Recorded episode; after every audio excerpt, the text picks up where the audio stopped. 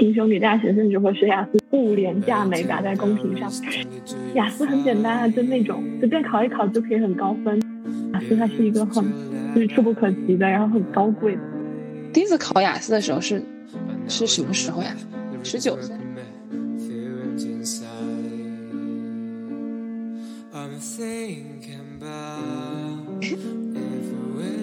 Hello，大家好，欢迎来到这次优生优育，已经很久很久没有更新了。没有跟大家说我最近保研了，然后可能未来会去北京。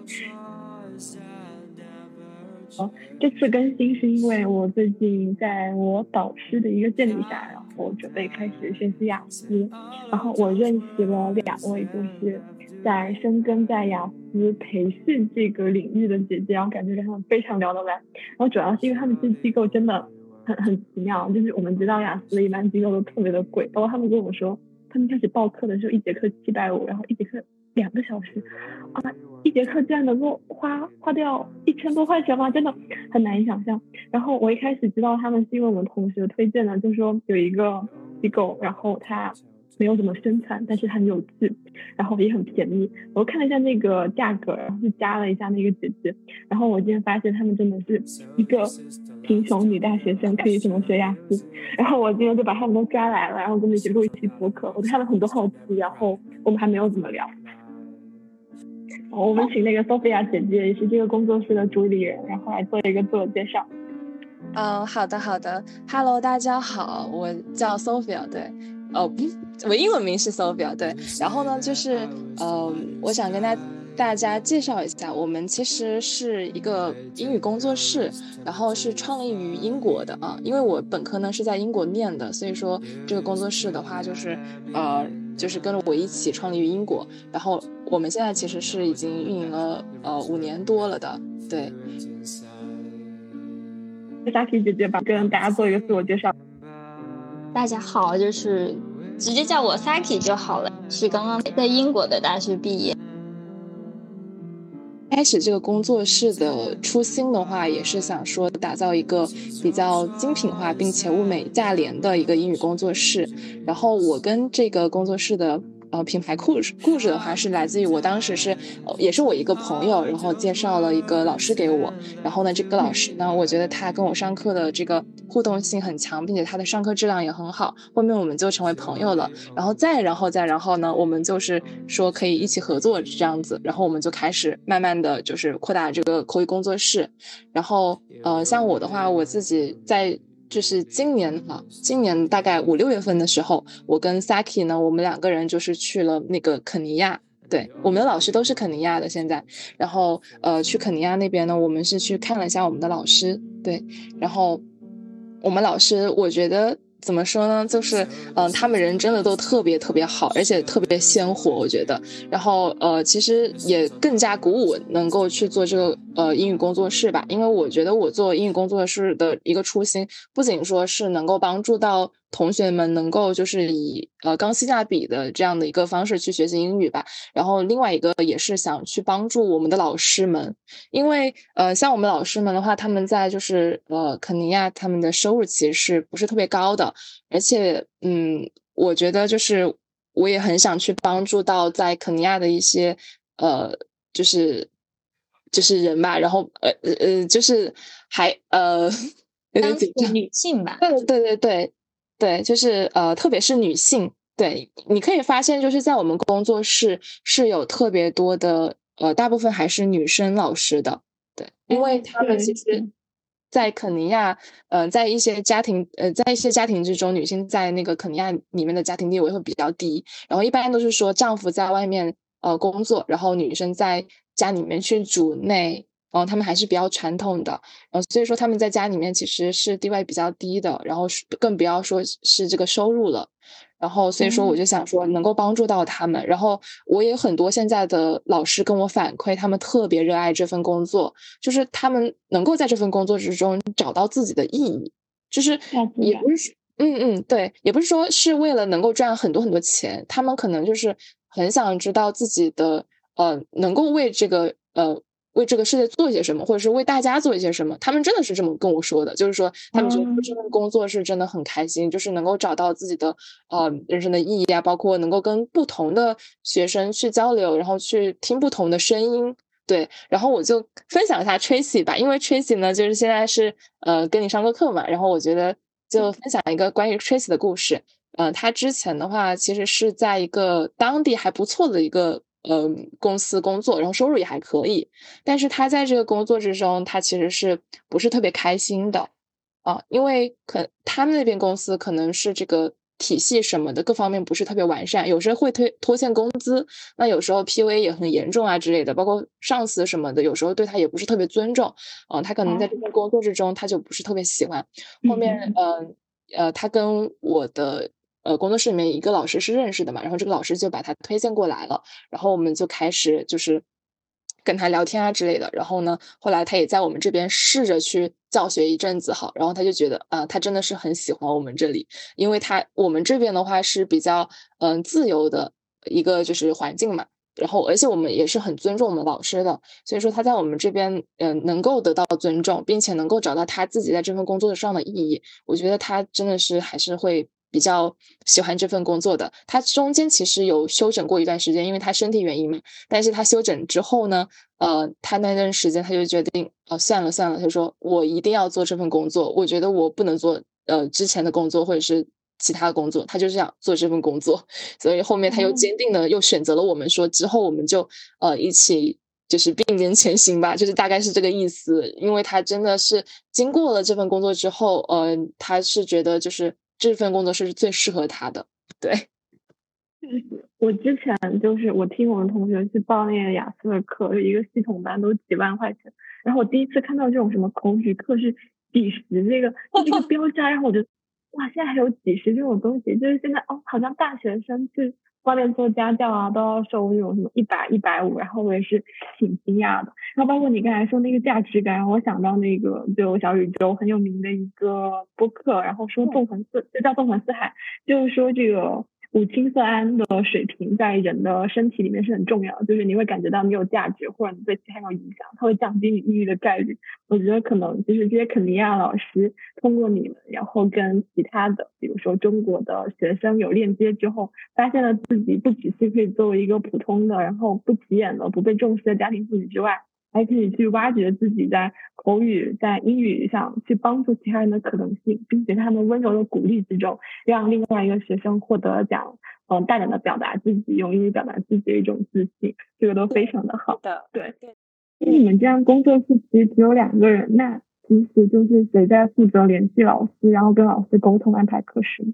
哦，呃，其实像我的话，我可能更加注重于这个工作室的一个管理和策略这方面。对，然后如果有时间的话，我这边也是会去，嗯，推荐学生之类的。但是其实主要的这个 marketing 啊，或者说这个运营方向的，还是 Saki 在做。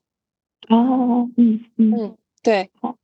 对，然后呃，因为我是呃，因为 Saki 嘛，跟我也认识很久了，然后我们也一一直说一直是朋友，然后也是同学之类的，所以说呃，我就会比较方便的手把手在带他嘛。对，然后像我的话，他也是很了解我的一个性格和方式，我不会说嗯非常严厉的一定要你去做某些事情，然后要逼你去做什么事情，就是我会给他比较多的一个发发挥的空间吧，然后让他自己去尝试。然后，对对对，其实有些时候他可能不敢去做一些事情，我就说没关系啊，反正我也不会说特别注意你的结果，你就去做就行了。本身对，然后我就自嘲一下吧，反正我们工作室就是这个样子嘛，就是也不算是什么知名的工作室。然后你再怎么呃，如果你做呃做不好的话，最坏的结果就是没有什么人看见我们而已。对，我觉得就是自由的情况下，会嗯会很会很舒适吧。我觉得这个工作氛围应该是大家会比较羡慕，就是没有那种条条框框、九九六，然后打卡啊什么什么什么的。对对对对，是的，是的。但是其实 Saki 有时候也挺辛苦的吧，因为嗯，我没有给他明确的说你要什么时候工作啊，或者说没有明确的一些嗯太多的规则什么的，他自己有时候也会比较努力的去。精力去做很多事情，然后比如说回消息回到很晚呐，然后包括他周日的时候，有时候也会去处理一些事情。对，哦，看看自己的推动力以及自己对这个工作的兴趣。哎，我觉得我在我们那个团队里面大概这样子，就我们老板就是也不会，我们老板是在那个北大读读本硕的学生，然后现在已经沉迷于学术了，他准备去国外读博。他也是没有给我们那种很很明确的什么规划或者你要做什么，就是但是你想做什么都随便你，就是无条件的支持你。然后我就玩的很开心，就是我一开始还比较畏手畏脚，然后畏畏缩缩，他就会跟你说，何老师你就把这个公众号当做你的私产去处理就好，你要知道这是你的私产，你想干什么你就干什么，就是你可以你可以自由的发挥，对，是像做饭一样。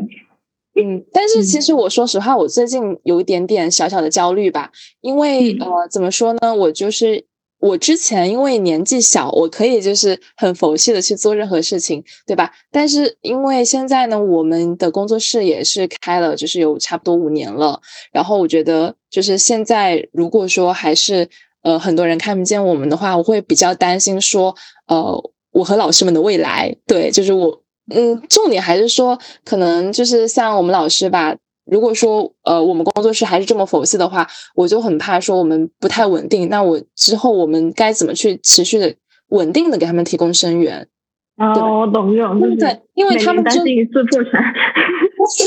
因为他们真的是呃。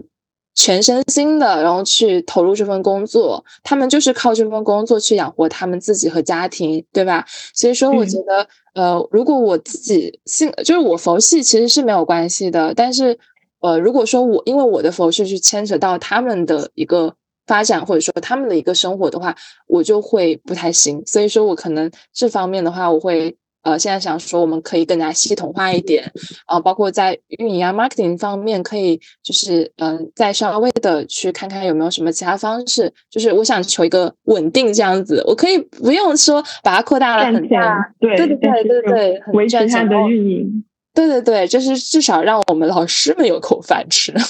我我我懂，就就这种责任感啊，跟长明上还挺像的。就之前有有一段时间，然后。我我们老板比较佛系嘛，他就是比较倾倾心于学术，然后不是很 care，然后加上我们还做印刷品，他比较花钱，然后有一段时间，呃，我们就比较担心老板的开支这个问题，他就说没有关系，他最近已经就是通过他他会写一些程序嘛，就通过写程序赚了一笔钱，然后他就说接下来就可以让大家去写一些大家喜欢的东西。就是在学科组之内会做一些应试，然后除此之外还有一些比较素养的东西。他又说没关系，我在外面赚来了钱，然后可以让大家去做大家喜欢的东西。就每每讲到这种，我会觉得实话，感觉真的很人好好啊，感动。这就是为什么我一直就我其实在我我我其实是呃还没有进大学的时候就已经开始在这里实习了，然后期间也有一些呃有一些。比较大的落地了的，然后做那种昂贵的游学的那种机构，就是说以你这个工作强度和工作热情，你要将你做出来的东西，你来我们这里，然后一个月我们可以开给你多少多少钱，就是或者说什么问我说什么，你毕业之后就过来，然后我我就跟他说不了，我不会我不会离开我们的老板。然后那个在后来的时候，就我之前有跟你讲说有一些机构，然后想要跟我们寻求合作嘛。然后他们聊着聊着就会变成开始挖人，就会跟我说我一个月可以看你多少钱，你来我们这边。然后我就跟他说不了。然后再后来就是谈到就是已经谈了其他东西的时候，就是他们那边的主理人还会忍不住的跟我说一句说，呃，等你以后有空了，我们也可以就是做一些其他的合作。然后或者等哪一天你想离开你们现在这个实习公司了，你一定要来跟我说。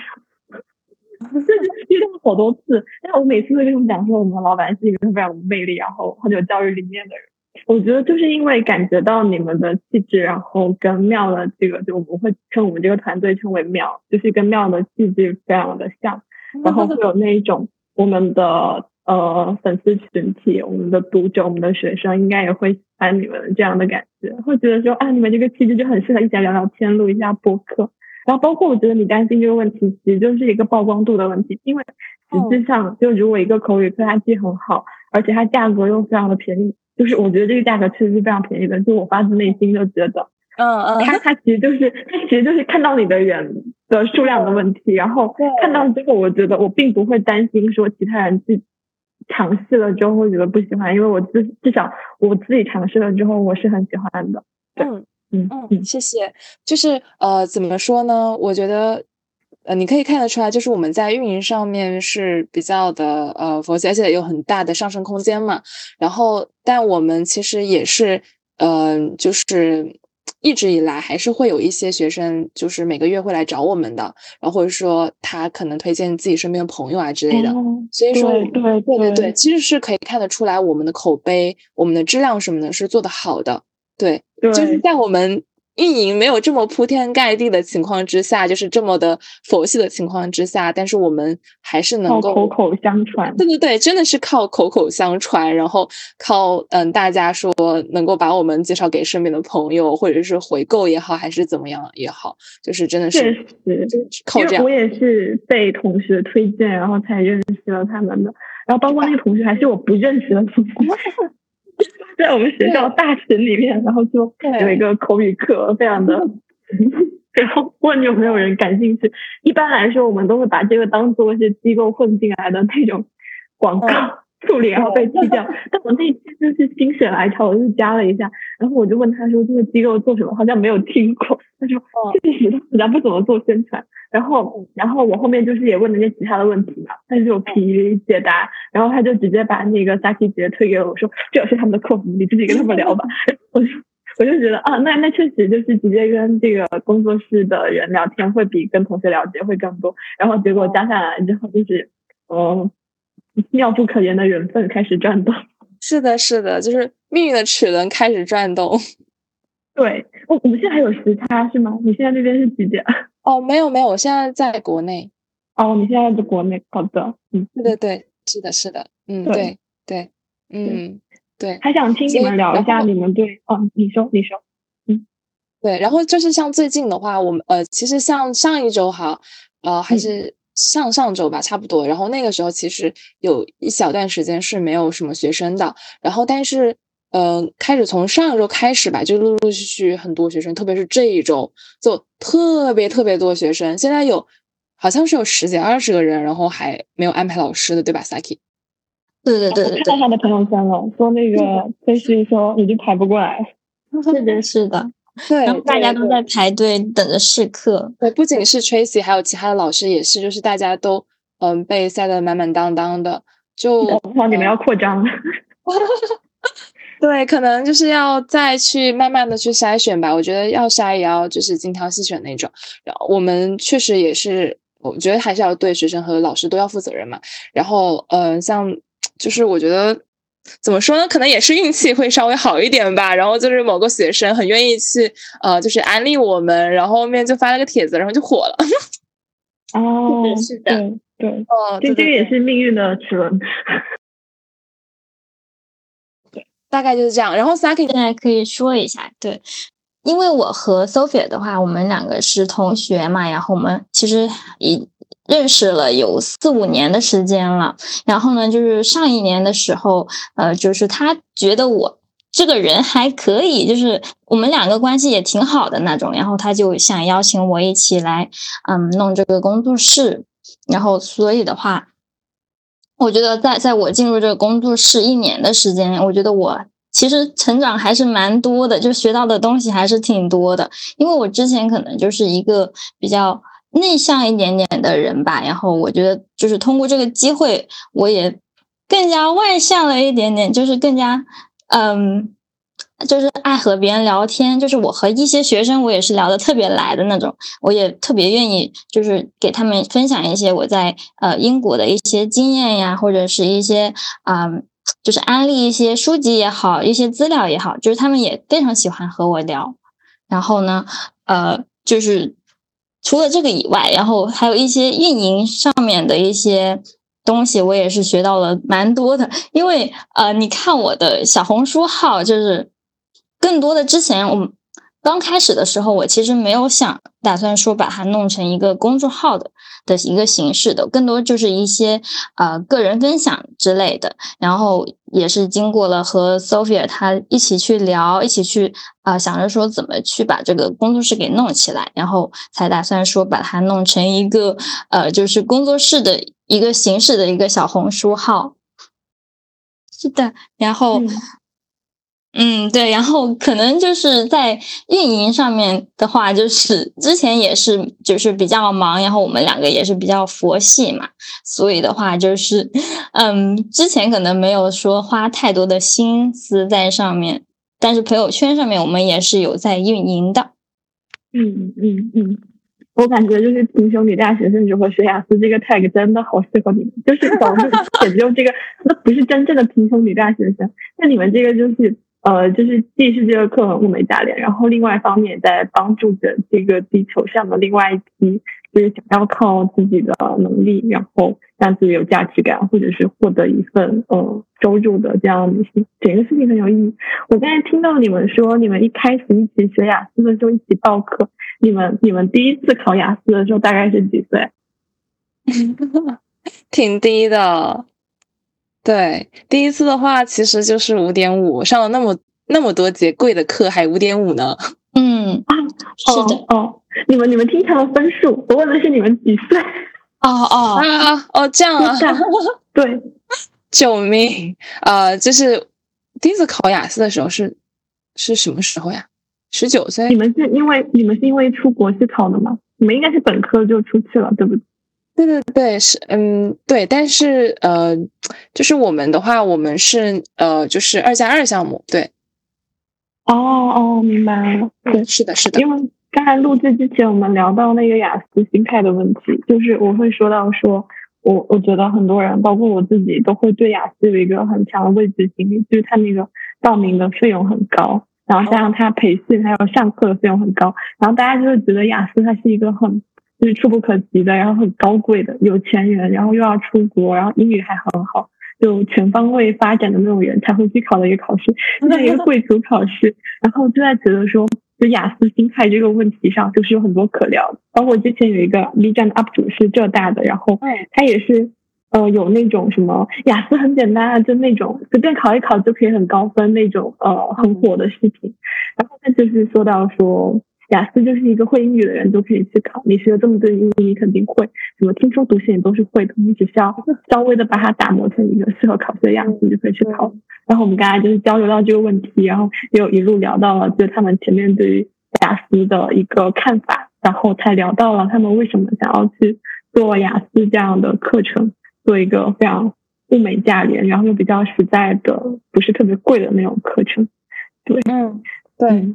是的，就是我觉得可能那些贵价之类的，也许是呃一些机构或者说一些那种嗯，就是炒起来了。我觉得，可是雅思本身的那个报名费，特别是在国内就已经很贵了。包括我最近看到很多在 B 站上面很火的，比如说带团去。泰国考雅思，然后香港考雅思，那一次的签证这样机久就已经很多钱了。然后他们还会连续报三场或者是四场的雅思，就是连着考。就这个价格下来一次就是过万都不夸张。我之前不是考法语的时候，我去报那个 TCF，然后我报的时候我就跟我妈说，就是报名费交了那么多钱，然后我妈就说。这个费用是包含了培训的价格吗？我说没有啊，人家考试机构就是给你考一次试，他就要收你这么多钱了。我不觉得说，包括学雅思还有学二外，就是我小时候可能就有这样的想法，但是我一直没有去尝试，因为我没有足够的金钱或者是经济实力去支撑。然后等到我自己大了，然后我有自己的一些收入。呃，我去学这个东西，就是我自己可以 cover 掉这一部分的支出和学费，这种我才敢大胆的、放心的去报名这些考试啊，去尝试这种东西。我觉得雅思真的单纯报名费就很贵，甚至很多其他的贵。嗯，是的，嗯，确实，嗯，所以说，因为雅思报名费贵嘛，然后呢，其实就很多的一些呃公司啊或者是什么，他们就觉得这个雅思的学习也要跟他相匹配。就是因为能够去考雅思的人，他都有那种很强烈的需求，比如说出国留学交换，或者是甚至比如说去香港啊这种地方，所以他会觉得说这个就参加这个考试项目的人，他能够支付的金额是高的，对，支付得起这笔费用的，就直接把价格推上去，然后推上去之后，这个门槛就越来越高，就会成为很多普通的学生觉得可望不可及，然后没有办法去接触的。一些一些项目，就包括像我们同学，就是因为没有过六级，然后又要保研，就去考雅思嘛，就连续考了几几次。然后，但是大部分人对于连考几次雅思的第一反应，就是我知道这个事情肯定很痛苦，就对于人的心智来说是很痛苦。我第一反应就是哇，他真的好厉害，他敢连续的去考。但很多人反应是哇，他真的好有钱，他敢连续的去。是的，真的，这这确实，因为呃，其实人被逼到那个。呃，情况的时候你是没有办法去做呃其他的选择的，你只能连续去考，然后去碰运气，说不定哪一次你就考过了。对对对，确实是。对，所以说，我就是说，其实还是很希望，就是说，如果同学能够有呃比较充足的时间的话。也是希望能够认真的去准备的，然后并且有这样的一个提前意识。我这边呃之前接触过一些同学说，他可能是自己是有一些充足时间，但是呢，他并不觉得雅思是很难过的，他就是要等到雅思考试，呃，就是他考试前的前一个月才开始准备。啊，是的，有有时候人就是有这种心态。我有时候可能觉得这个考试确实是很难过了，然后他不应该只用一个人去准备，但是你准备了准备着就只剩下一个。哈 哈对对对，就是他真正他自己去准备的时候，他会发现，我的天呐，真的好好呃，还是挺庞大的一个体系的。我觉得我时间少了，但是这个时候你没有用了呀。对对，可能有时候他不是这么想的，但是就是就是那个投入的密度一开始就是会就投入不够多，然后到后面时间不够了，才很紧急的往下去压。就我之前就是想要留比较长的时间去复习，我们同学就说。别想了，不可能的，你就留那么两个月吧，反正你也只会从那个时候开始。对对对，是的。所以说，我觉得雅思的话真的是很神奇，就是呃，很多很多事情可以包含在里面吧。不管是说你的一个学习自己的学习的这种能力，还是说你的一个学习的心态，都还是挺重要的。嗯嗯嗯，对，蛮好的。是的，我觉得你们这个理念很好。对。我的天呐，我感觉我这是第一次，就是跟呃，怎么说呢，跟一个就是可以说是学生吧，对吧？因为你来咨询了，对，然后聊这么多，就是关于我们工作室的故事啊，然后关于我们自己什么之类的。因为其实我们是很少在我们的呃，就是那些同学面前，呃，跟他们去讲述太多这方面的东西。我们更多的可能还是注重在学习这方面，对。嗯嗯嗯，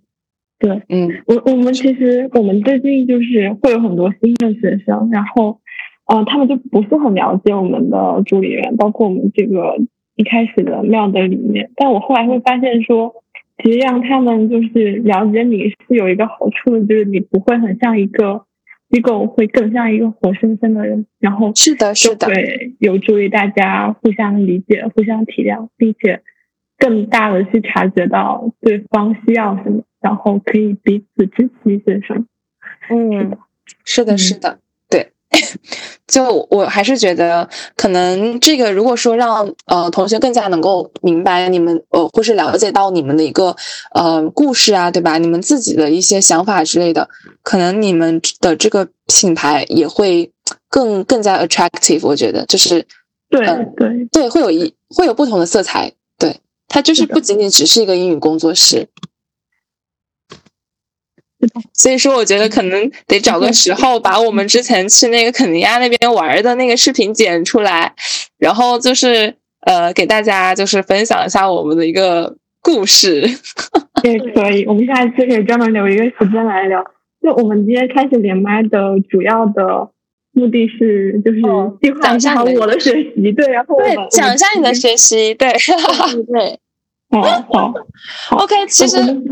呃，我说实话吧，你真的不用太担心什么的，因为我觉得像，我是觉得你的学习能力还是可以的哈。所以说，我自己初步判断，我觉得学习对你，呃，学习雅思对你来说并不会特别的难，只要你就是拿出学法语的这种心态和努力，在雅思上你肯定是能得到突破的，就是一样的就行了。啊，如果可以，就是循规蹈矩的按步骤走，我会比较有底。但是我前面雅思就是想要自己探索的时候，发现说，就是 有很多就是很很凌乱的那种知识经验和方法体系。包括我跟你讲说，就是我有同学在做雅思的博主，然后因为他他也告诉我，他就每一条笔记其实都是有广告才会发。然后我我通过他的训练，我终于辨别出了，就是学会了怎么去辨别笔记。然后我学会这种方法之后，我就发现我在小红书里面搜出来的任何一篇雅思他发，它全都是，全都是，全都是广告。而且更离谱的是，有一些已经出分的博主是在做广告的，这我可以理解。但有一些人他都没有出分，他就是开始备考雅思的第一天。第二天，然后第三天他就开始接广告，就是就是备考就已经开始接广告。包括我前阵子还看到一个一个聊天记录的 feedback，然后他是在说他考完了雅思之后，他的雅思辅导老师跟他说：“既然你已经考完了，我就实话跟你说吧，我根本就没有考过雅思。”哦，对我看过这个帖子，看过这个帖子，就是说他说：“哦，反正既然你已经考过，我就告诉你嘛，我没有，呃，我我当时还没有考过，但是我现在考过了。”对，然后就很搞笑。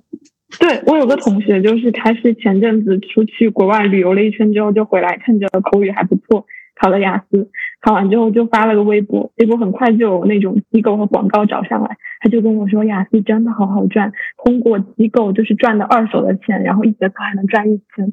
然后我我会我会觉得说，呃，就是我想要通过网络制定出一个比较符合的计划，或者是我能走的方向。但是一方面，它的资料和课程太多了，我很难去辨别。然后第二个是它的广告太多了，我更难辨别了，我就整个人很不安。对对，嗯。而且我学法语的时候，就是既有一个系统的机构，又有就是非常专业的。老师指导我应该怎么做，然后同时他们的给我的帮助，我又会以那种就是日记啊，或者是视频啊推送的形式去记录下来，然后我可以看到我走的一个历程。我会觉得说啊，如果有一个机构或者老师跟我一起走的话，会比纯粹的我自己的去摸索，在互联网中去筛选一些我并不熟悉的信息来的更加的有效和呃更加节省精力。对对，其实我觉得你在做这个过程中也算是一个测评吧，就是给大家做一个测评。就说呃，能够帮大家去找到一个你自己也觉得还不错的一个嗯这种辅导机构，对不对？然后大家都到时候大家其实也是能够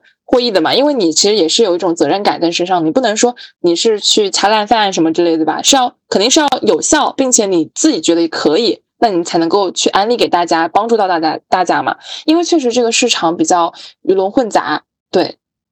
嗯嗯，对的。就我之前学法语之前，我也是有试过几家机构，我确实还做了测评，然后我就是选了那一家机构坚持下来，主要是因为觉得调性比较符合。嗯，是的，是的，所以说选调性比较符合是没有错的，跟着感觉走，有时候这句话是对的。嗯嗯嗯嗯嗯，对。然后 Saki 的话，你可以跟就是，哎，不好意思，我现在还不知道你叫啥。就是呃呃，你可以叫我合成，就是我合成，OK OK，好的好的，你可以跟合成介绍一下，就是那个 阅读和听力，对，然后我喝一下水。OK OK，呃，就是说，就是我们这边的阅读听力的话，它是由中教老师上课的，因为当时我们也有想着说，就是。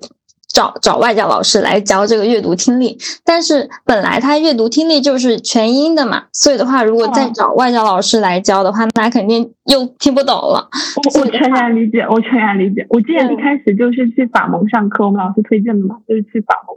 结果我就发现他们的训练方式就是把你丢到池子里面去，就是他们那个一整个都是法语上课，然后你要是听不懂，你就跟他们比划。然后我我上完之后，我上完第一节试听课，我整一个都崩溃了。就是一方面是我听不懂讲话，我只能比划；另一方面是他的试听课里面居然有很多学生是之前学过法语，但是没有坚持下去的人，以至于他们有基础，可是我没有。然后呢？对，然后我觉得说，在中国这个学习环境里面，就是这么多年，然后我突然就是被丢出去，我还有点不太习惯。后来我选的那一家机构，他们也是，就是其实都是中国老师，然后用一些非常适合中国宝宝的方式。对对对对对，所以的话，我们最后就是还是打算说，嗯，去找一个中教老师，然后来教阅读和听力嘛。然后呢，就是这个，就是我们筛选老师的同时，其实我们也是。非常严格的，就是说不只是看他的那个雅思口语的成绩，然后也要看他的一些背景呀，还有他的一些教学经验呀等等这些方面的。然后性格，性格，性格，对，性格也是很重要。对，就是也要看他和我们，就是和学生能不能 match 嘛，对吧？就有一些老师的话，他可能呃，就是说，嗯，就是比较。怎么说呢？就是他讲话有可能是，虽然说他的成绩蛮高，但是有可能他讲话什么的，就是挺没有逻辑的，或者是呃，就是讲讲完他没有重点，也是有可能。所以的话，我们也是通过不断的筛选呀，然后还有试课，然后才选出来一些比较好的一些中教老师。其实就一句话概括吧，就是说，呃，也是选择符合我们调性的老师。嗯，对，嗯嗯嗯嗯。对，就是这个老师，我们三四，我对你们很信任。就是他这这个老师，他可以很优秀，他我我并不否认他的优秀，或者是他可能在别的机构呃也会比较好。但是呢，我觉得呃我们机构我们工作室是我们自己的性格的，就是我们的一个呃那种理念，还是说文化也好，对不对？所以说，我觉得还是要去找一个能够。呃，跟我们的文化符合的老师，对这样的话，我们整个调性是一致的，那我们之后也是能够更好的去合作的嘛。嗯，然后这个听力课程它是怎么上？就是我知道口语就是练对话，然后这个对话就是从题库然后出来练，是吗？呃，是的，是的。听力课程的话，就是口语的话，它主要就是使用那个口语题库嘛。然后呢，老师就是去带着你去练习。然后听力课程的话，因为呃，它是有那个剑桥雅思，不知道你有没有听说过剑桥雅思？就是它是一套书，就是呃，里面的都是都是一些往年的雅思真题嘛。然后就是我们上课的话，就是主要就是会呃，老师让你。提前的去完成一些，就是里面的一些作业，或者是他会让你定时的去完成一些作业，然后呢，再带我们再带着那个，就是就是做题的一些情况，然后再来上课的，然后就是老师也会呃，就是给。给你教一些答题技巧啊，就是一些做题上面的技巧，就比如说呃，去划重点呀等等，然后去抓一些关键词，去抓一些同义替换等等。嗯，那就是因为口语它只能一对一嘛，那那听力它是小班课吗？还是呃没有听力和写作呃听力阅读的话也是一对一的，也是一对一的哇。是的，是的，因为一对多的话，感觉因为每个人的情况都他都不一样，所以的话就没有办法，就是会更针对性的去给他们上课。懂。我我之前就是有看过，就是广州这边一些机构，他们是会选两三个差不多层次分数和学校的学生，然后组一个小班，啊，一对一。嗯嗯，我好像之前就是我我一一开始给你们咨询的时候看的是那个口语的价目表，就是我也没有看到那个听力的介绍或者是呃阅读的那个价目表。我我从我从说实话我从你们就是发那个宣传的时候，我就会感觉说真的是就是一个。小而美的工作室，如果是大机构的话，就啪的一个 PDF，然后彩页版排版好了就给你发过来。对，都是有那种，就是比如说老师图片呀，然后价格呀，然后什么上课内容给你，就是写的满满当当的那种。对 对对对，就是咱就是走老师套呃老师路线，不搞套路。对，就是你你们就很像那种小城市里面，然后找补习老师，是那种呃口口相传，然后就是这个老师家里，然后再看一下这个老师上些什么课，就是那种。对对对，是的。然后我其实最近也想办法啦，我就说，哎，我其实觉得这个东西就是好像搞得太简单了。然后我我现最近想说用一个比较好看的一个，至少搞一个就背景吧，然后把文字弄上去会好一点。呃，然后但是最近的事情太多了，然后就忘记搞了。对，嗯，对，但是好像同学们也挺喜欢这种方式的，因为他们觉得很直接。嗯嗯，然后很就是接地气。对，笑死了！就怎么感觉就是有点像那种什么，就呃村里的孩子 这种感觉。对，就就有点点看起来就是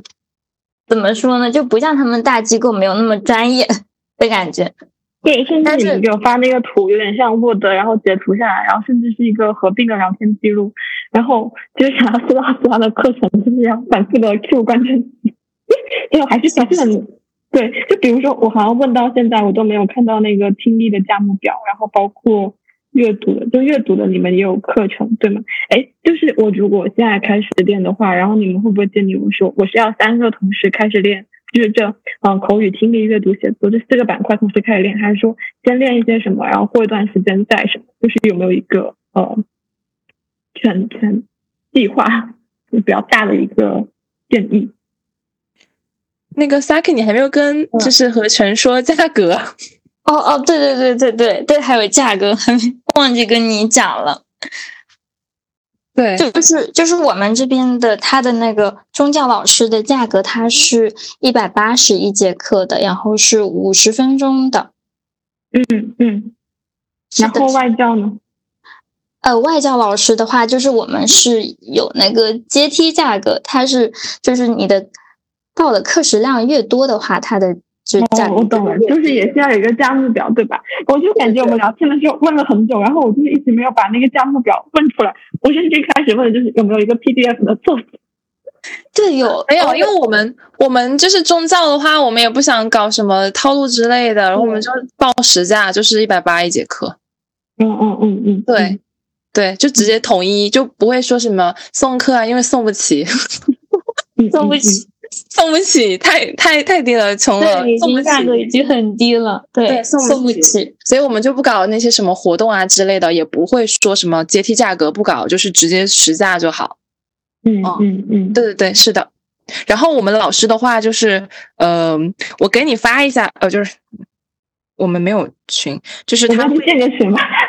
要不建个群？对，可以，可以的，可以的，就是呃，他会。其实他很是一个很喜欢用笔记的人，然后呢，他是会给你呃总是去总呃用笔记，然后去给你总结你这节课上课的一个内容，然后包括就是一些呃不管是方法也好，还是说一些重点的一些框架逻辑也好，他会都记录在里面。所以说，我觉得这这个方式的话也是很方便你课后复习的，然后包括呃方便你去复盘的。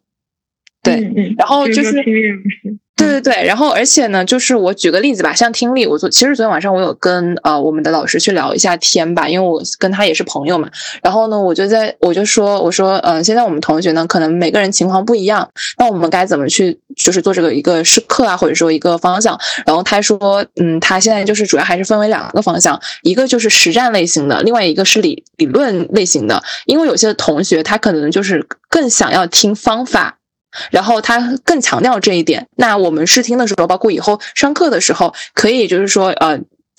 更多的去跟他讲一些方法、理论，先帮他去建立这方面的知识啊。但是有些同学他可能一上来他就是想实战，他就是想做题，呃，通过做题的过程之中，然后去融入方法框架，然后再去延伸等等这些。然后呢，呃，那我那这样的话，就是可以根据他们不同的这样的一个需求，然后去呃。用不同的这样的一个方法，这是最常见的两种类型，对，然后就可以看一下你自己是怎呃适合哪个类型的吧。然后我说的这个呢，其实是说想说每个人情况不一样，所以说呃老师在跟你上课之前，其实是会跟你在就是群里面去大概的去聊个天的，包括你们呃开始试听的前十分钟左右，他也是会去更加去详细的了解你的信息，然后之后试听课的过程中会去呃就是。往这个方向去走，然后尽量跟你的要求是靠合的，这样子。好的，对对，像一些基础的一些框架呀、一些方法什么的，老师绝对是会教你的。但是我觉得像听力和阅读比较难的一点的是说，呃，你自己的想法和你自己的一个做题、理解题的这样的一个习惯，因为真的是每个人不一样的，所以说我们还是要根据每个人的不同去调整自己的一个战略。因为其实你。呃，弄来弄去，你会发现阅读和听力它的那个方法，其实真的是呃，跟大家说的都差不多。但我觉得更重要的是说，如何去呃，老师如何去共情你的思维，然后并且用呃正确的那些方法，然后带着你去把这个题目给深刻的理解到。我觉得这这才是呃，能够看得出来这个老师有没有能力的一个很重要的一个体现。哦，嗯，对。我其实对于你们上课内容形式还有。就是老师的能力这个方面，我没有太多的疑问，就是我还是比较相信你们的。该对我就是，这我觉得还是要好沟通吧。就是呃，如果说一个呃机构或者是一个工作室，他跟你沟通起来非常费劲，然后你跟他说这个，他跟你说别的，或者是他没有很乐意积极的去跟你沟通，那其实你就能够大概把你的学习看到头了。对，但是如果说一个工作室他能够呃。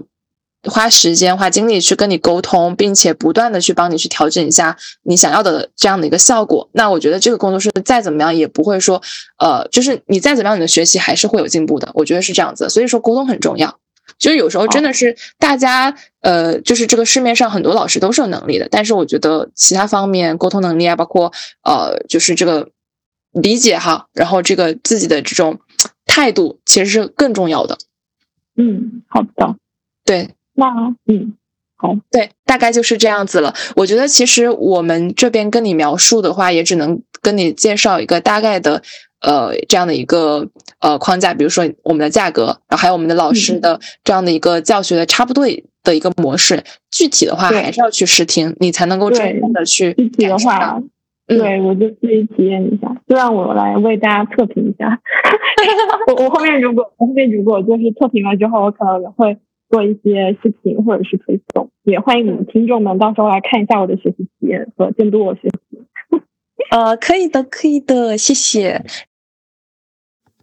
好，那我们今天就差不多聊到这里了，也已经很晚了。然后非常非常感谢两位姐姐可以来到我们的优声优语做嘉宾，呃，很期待下一次可以再听你们聊一些你们学习雅思的一些心得，然后包括你们去肯尼亚的一些经历，甚至是在国外留学的一些经历，这些都让我非常的好奇。那我们就跟那个优生优育的观众说一下再见，然后希望你们下次还能来当嘉宾。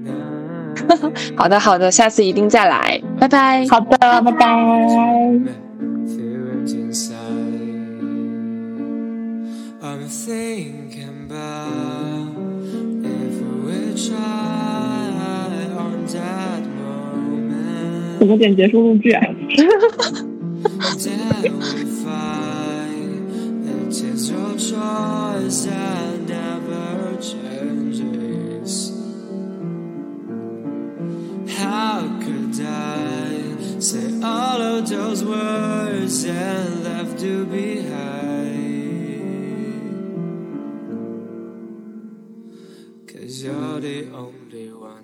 really understand me.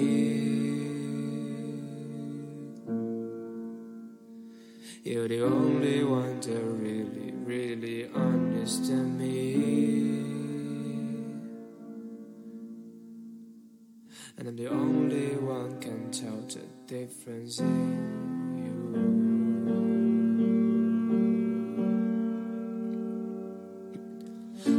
this is the last time that I share music with you. The songs are dollar bucks, you must never cry. I thought you'd lie.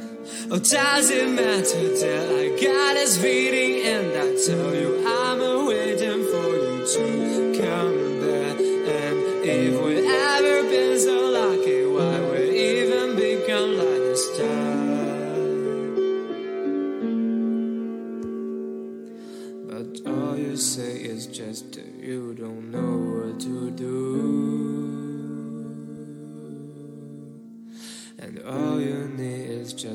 someone to hold you tight.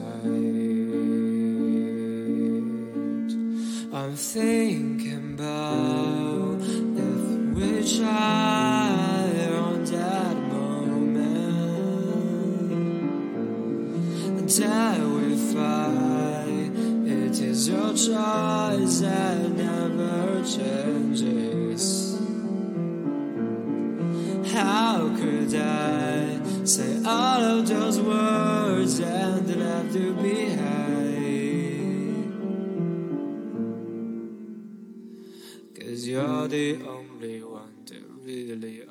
You're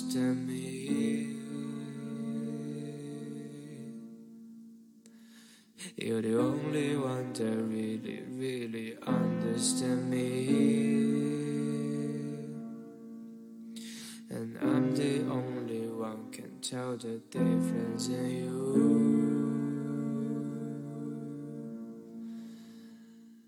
But it makes no sense if you just need some random man to hold you. And maybe I won't be here waiting for you.